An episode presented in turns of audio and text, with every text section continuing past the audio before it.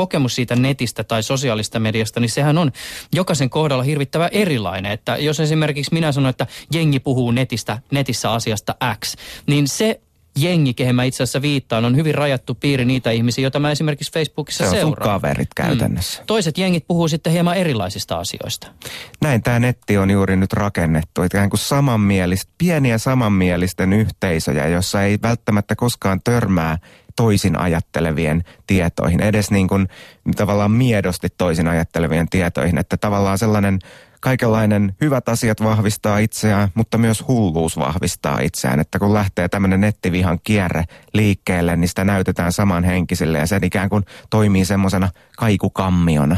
Onko sulla muuten Esa jotain vinkkiä, että miten tästä henkilökohtaisesta nettikuplasta voisi purkautua ulos?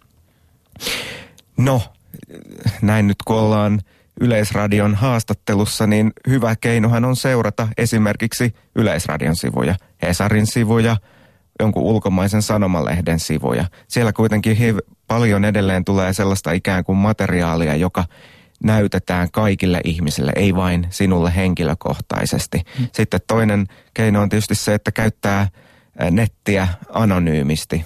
Selaimissa on tällaisia incognito-tiloita, private browsing-tiloja, jolloin sä näet netin sellaisen ihmisen silmin, joka ei olisi ikään kuin koskaan käynyt missään. Se on aika hyvä keino. Ja sitten ehkä pitää myös tietoisesti yrittää hakeutua lukemaan, jos tietää, että ei pidä vaikka vihreistä tai jos ei pidä perussuomalaisista, niin kannattaa ehkä hakeutua lukemaan heidän sisältöjään, koska se sitten taas avartaa sitä omaa maailmankuvaa, kun lukee jotain sellaista, mistä ei välttämättä itse pidä kauhean paljon. Mm.